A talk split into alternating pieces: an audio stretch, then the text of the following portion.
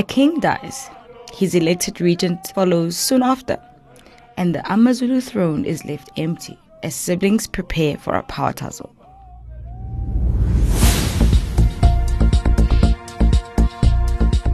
News right now. News just coming in. Uh, His Majesty, the King of the Zulu Nation, King Goodwill Zwelithini, has died.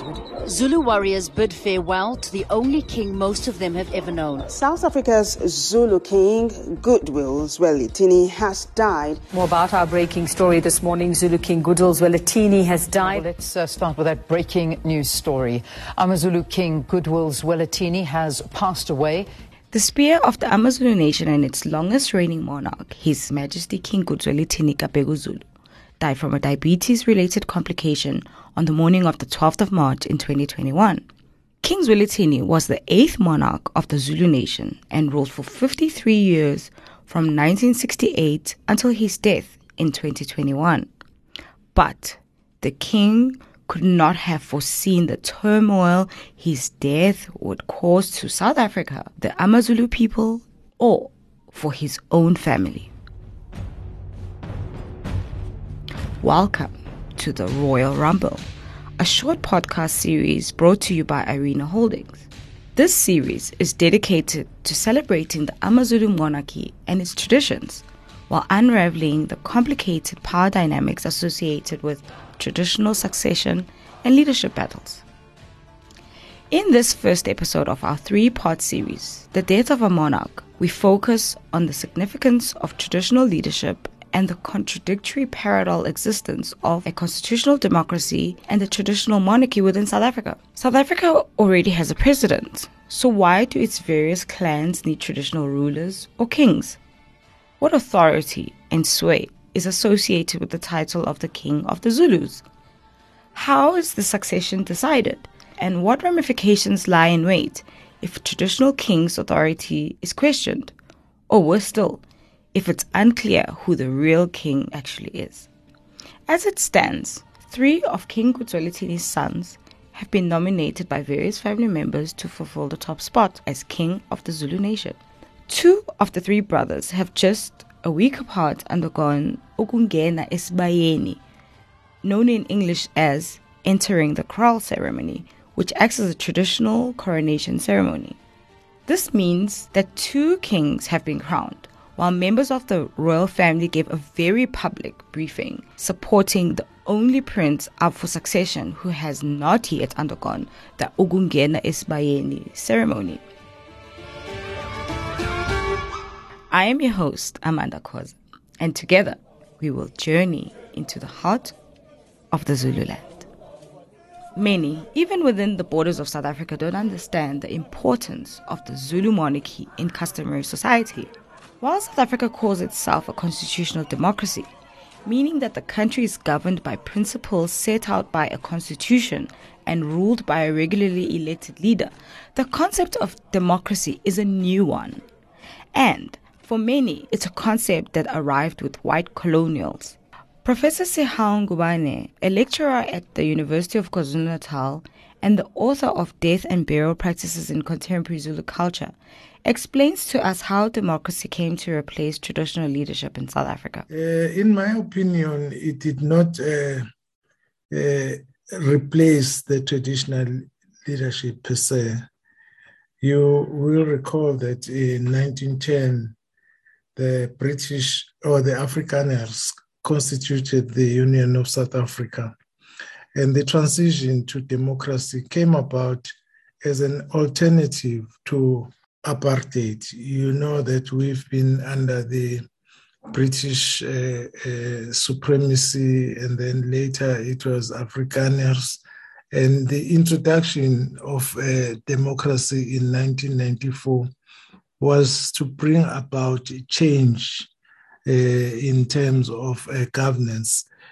So it did not replace uh, the traditional uh, leadership because the traditional leadership started as early as in the 17th century and it is still in existence uh, to date. So it has never been replaced. But what happened when uh, democracy was adopted the, the role of the traditional leadership was compromised or marginalized by the new uh, dispensation of democracy. But the intention was to create a government that reflected the country's diversity and transforming from white supremacy into the new order. The title of the King of the Zulu Nation is not a position to be taken lightly. While democracy has reigned in South Africa for just over a quarter of a century, the Zulu monarchy has been successfully mobilizing a large portion of the South African population for over eight centuries, and arguably more successfully. It is its relevance is to keep people connected to the ground, to their ancestors, and also to practice their culture as it is promoted in the constitution of uh, South Africa, that people must enjoy their culture. So I think if we have Amazulu, their culture will remain for many years to come, and their languages will remain for many years to come. The, the monarchy is the custodian of uh, language. So if there are new developments uh, or innovations to the language, they are the people who lead that uh, dialogue as to which of the new words or terminology that can be coined or adopted by the nation. And more, more so, I think there, there as the authority figure for identity, for, for identity of the Zulu people. Uh, we know that the Zulu nation is uh, has got a, a long history uh, over 200 years uh, in existence. And the Zulu people are scattered all over uh, South Africa, even beyond. You find people in Zimbabwe speaking isiZulu who are Zulu uh, people from the Nguni group. So it has been uh, the, the, the, role of the monarch to unite all these uh, people that are of a Zulu descendants. The role of king instantly offers the holder sway over national politics, respect, loyalty, and adoration from the biggest Nguni tribe in South Africa. Today, it's estimated that there are more than 45 million South Africans, and the Zulu people make up approximately 22% of this number. The AmaZulu king is broadly accepted to speak for this demographic. He's also entitled to government benefits worth more than 60 million rand per year and a vast amount of traditional land. Because of the power and influence associated with this title, proper, peaceful, and undisputed succession to the throne is essential, not only for the Zulu people, but for peace throughout the country. But peaceful succession is not an easy thing to achieve. Polygamy is traditionally accepted and remains a common practice within the AmaZulu culture. King Goodwill Zwelithini himself had six wives and 28 children, only one of which has the right to be called king. According to the Zulu custom and tradition, in a polygamous uh, setup, I think we have a, a, a principle of how a, a, king should be uh, appointed to uh, ascend ascend the throne. Maybe I should just start from here that uh, if you are a king, you are expected to have more than one wife. So most of the Zulu king and African kings are polygamous, and the first wife is responsible for producing the heir to the family, but the second wife cannot have an heir. The third wife could, uh, and then the fourth wife cannot. In other words, all the odd numbers can have an, an heir to the throne. The queen that is responsible to uh, beget an heir should be paid by the nation. So all Amakhosi contribute to the Ilobola. And then when a child comes and is a, is a male child, then that child becomes an heir, heir to to sit on the throne if anything happens to the father. I think that's the legitimacy of the of the of the heir to become of the son, who is a firstborn son, to sit on the throne. So this is how it happens. There are other queens that uh, Lobola was paid for, uh, by, by by the king, not by the nation. Like the first wife, uh, the first wife's Lobola was paid by the king himself, and the other wives that uh, he had were paid by by himself. So there's only one queen whose lobola was paid by the nation, and that queen is responsible for producing uh, the next king. I think the other thing that is also considered is that the, the queen must come from a royal family. So there are two uh, uh, royal bloods to the heir because from the mother's side, the queen comes from the royal family and the child is from the royal family. So he has two powers that are sacred from both uh, royal families. And initially, the intention to take a, a, queen from the other royal family was to promote a friendship. King Goodwill Zwelithini, who was sometimes known to be a controversial character, was for the most part a well respected and loved leader. The provincial government, through the Premier, has requested His Excellency President Cyril Ramaphosa to declare a state funeral for His Majesty the King. As the province, we declare this whole week as a week for mourning, meaning all government and private functions must be suspended. It's difficult to express how you feel about this because this has been a tragic thing that has happened to, to us especially to the royal family and to the entire Zulu nation. When our premier Zikalala called me to give me the sad news, followed up by a telephone conversation with Ubaba Hushenge, sadness also descended upon me. He knew the power that this position entailed and was well aware that improper succession risked the safety and security of his nation, his people, and his family.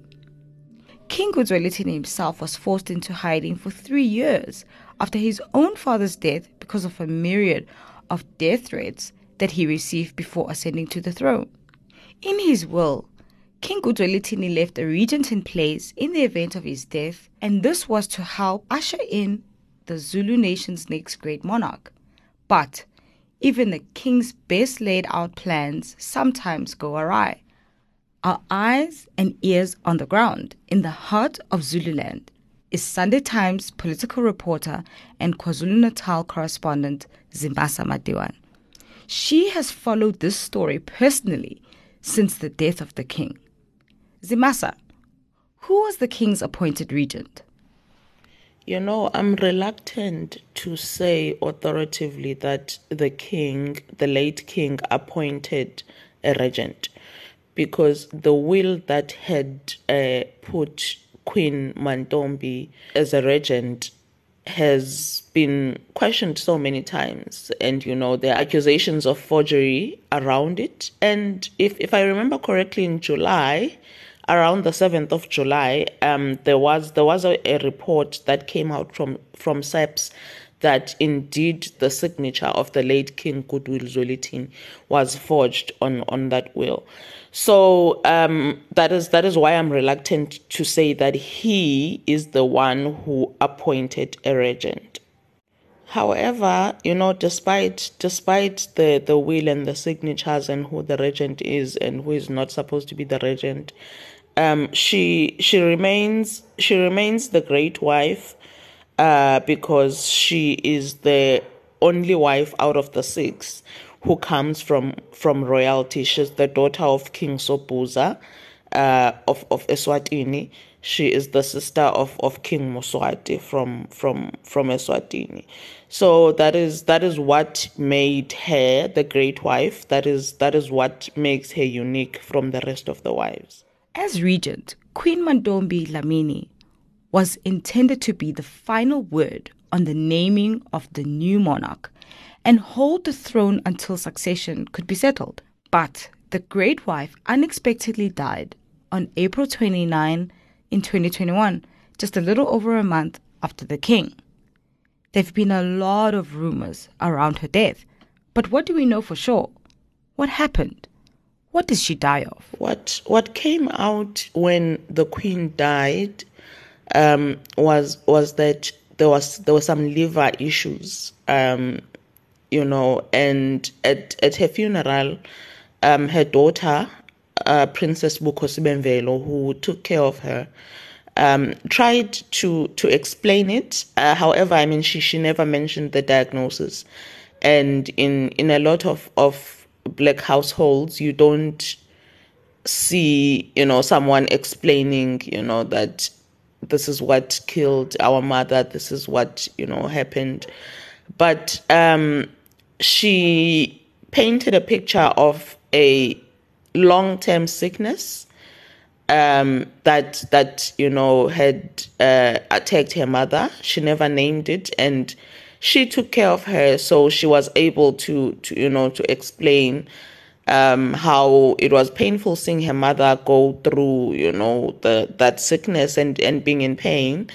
um, and you know eventually there was there was some some some rumors of a liver um, problematic liver, but there was no explanation of what was wrong with her liver and uh, what was found, you know, in, in, in the post-mortem, uh, what the cause of death was. So we, we, we remain in the dark. However, remaining in the dark is normal for the black community. Usually the cause of death is, is, is a matter that concerns the family only. Ngubane has explained that in Zulu culture, like in most, the throne typically belongs to the oldest biological son of the king. This means that King Goodwill Zwelithini's oldest son should ascend to the throne, right? You know, you know, every king that has ever sat on the Zulu throne has had to fight for it. It's it's not something that is given to you. You you you have to somehow prove you know, with with whoever supports you and and whatever power they have, and and you have to fight off whoever else wants it because remember it's it's about power. Um, previously, it was it was about power. It about it was about expansion. It was about territory. Uh, you know, but now it's it's about power. It's about influence. Um, it's it's about money. Uh, yeah. So it, it it was bound to come to a point where we have um, the family divided over who should who should ascend because you know at the end of the day uh, people are looking after their own interests. King Goodwill Zwelithini's oldest son is prince Simakade kaZwelithini while born out of wedlock this technicality is not a problem in zulu culture. This means that ordinarily prince Simakade would be crowned king simply for being the oldest son. But Regent Queen Mantombi Dlamini, who was the third wife, was royalty in her own right, meaning she was a queen consort. After traditional upbringing in the Swati royal family, a young Princess Dlamini was betrothed to King Goodwill Zwelithini in 1973.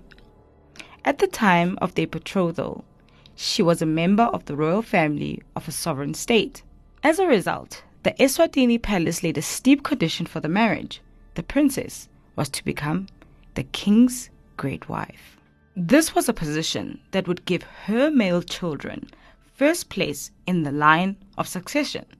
The Zulu palace agreed, and the couple married in 1977.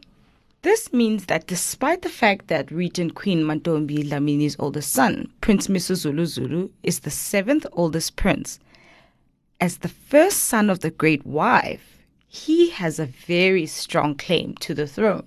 But two contenders for the throne just isn't dramatic enough. The fourth son of King Goodwill Zwelithini's second wife, Prince Buzabazi, known as Buza Gazwelithini, has also had his name added to the running. This is our time to say, as the ruling family in the Zulu royal family, we are here to elaborate and tell people of South Africa, people of KwaZulu Natal, what is happening, what has been happening, and what is our goal, what we intend to do. We've, get the, we've got the name, we chose the name of Buzabaz, Kazweliti. Uh, the family knows maybe why, but it's only that it, someone is being is being dividing. Eh, I don't know what to say, but he's dividing these kids not to trust one another. Not due to a particular strong succession right, but rather by popular demand. Members of the Zulu royal family have suggested that Prince Buzabazi was in fact being trained by King Goodwill Zwelithini himself to take over the throne. Some within the family claim that Prince Buzabazi was intended as the next ruler. It seems like everything really went off the rails with the death of Queen Mantombi Dlamini, the regent. Traditionally, the role of a regent is to govern a state or people for the time being because the monarch is a minor, is absent, incapacitated, or unable to discharge the powers and duties of the monarchy, or the throne is vacant and the new monarch has not yet been determined. But without a regent, the throne has been left empty, and the family is at loggerheads as to who exactly should rule the Zulu people. On the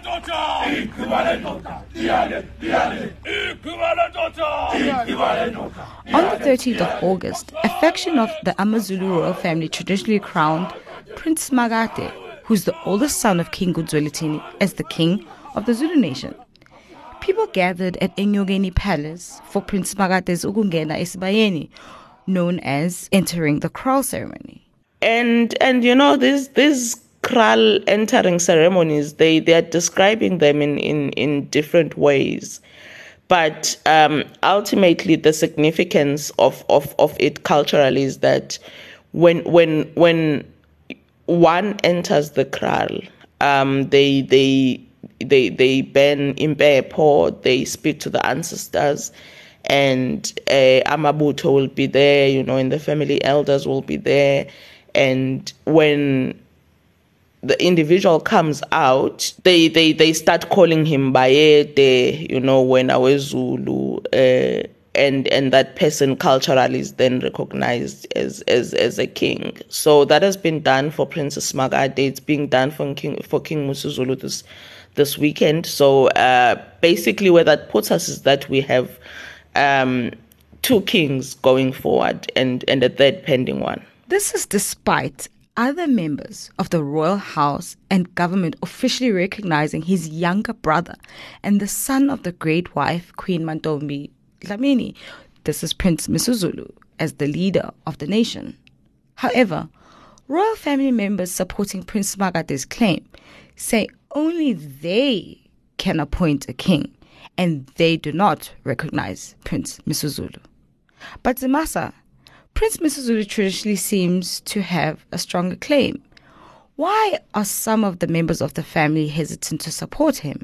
And I think you know within within the family there there were people who thought, no, we we mourn for a year, we do this ritual, we do that ritual before we even you know speak about um, who who who should uh, take over, and uh, there were people who thought. Uh, no, our candidate is, you know, the rightful heir. Nobody's going to fight us on on this guy because of ABC.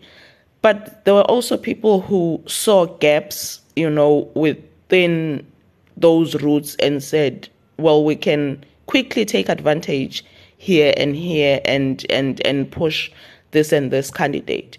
But um, what's what's important is that at the moment uh, there are three candidates. Uh, when you listen to the arguments from the three different factions that support them, uh, they they they sound legitimate to me at least. So it's it's it's it's it's a long road ahead. It's going to be definitely difficult to come to a concession of some sort because also remember these people do not speak to each other. So I, I, I believe the last time they were together was during Queen Mantombi's funeral, and that was, you know, probably four months after the king had died. So any efforts that have been made to bring them together to, you know, at least communicate and and and speak and you know try and find a solution has not um, yielded any positive results. So they are pulling in three different directions at the, at, at this moment. Um, however, the, the, the, there is a king on the throne uh, that has been recognized by the government, and uh, there are, you know, court proceedings, um, interdicts that you know seek to stop the coronation from taking place. Uh, and meanwhile, there are other candidates that are being advanced, you know, by different groupings.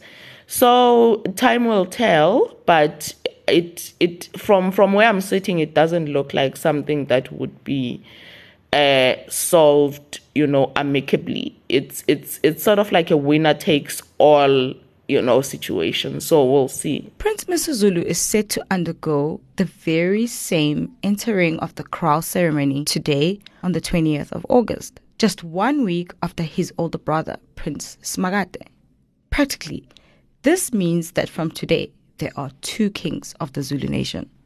But to complicate matters further, two days before the coronation of Prince Misuzulu Kazwelithini, Prince Mathubesizwe Zulu, the brother of the late King Zwelithini, announced that Prince Buzabazi Kazwelithini had been chosen by the late king's siblings as the next king of the Zulu nation. Prince Mathubesizwe even went as far as saying that the princes have lost their way and know better than to try and undertake these sacred ceremonies without consent.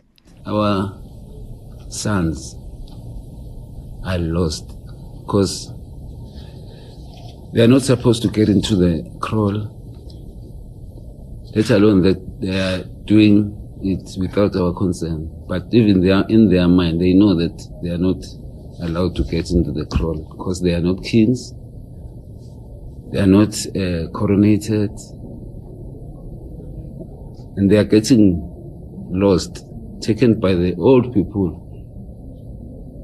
I think uh, the world know, knows who are those. At a media briefing in Johannesburg on Thursday, Prince Mathubesizwe kaBhekuzulu said only the deceased king's four brothers and sisters had the right to decide who should be the king of the Zulus. So, who has the stronger right to rule? Who's king? The oldest son and the first to enter the kraal, Prince Simakade, the eldest son of the great wife, backed by the president, and second to make it into the kraal, Prince Misuzulu, or the middle child who was supposedly being groomed to lead by his father and who has been supported by his uncle, Prince Buzabaz. In our next episode, we will tell you more about this battle for power. We will pull apart the succession arguments made by competing siblings. We will hear first hand accounts from the royal family, listen in on leaked audio from discussions in the family, and do our best to untangle this legal argument made on a traditional matter. The question remains who is the rightful king of the Zulu nation? Do courts or a president of a country get to decide who a people's traditional leader ought to be? Join me, Amanda Khoza, for our next episode, A House Divided, as we find out the answers together. You have been listening to Royal Rumble, a podcast original by Arena Holdings. If you enjoyed this form of storytelling, let us know by taking a second to drop us a review on your podcast streaming app.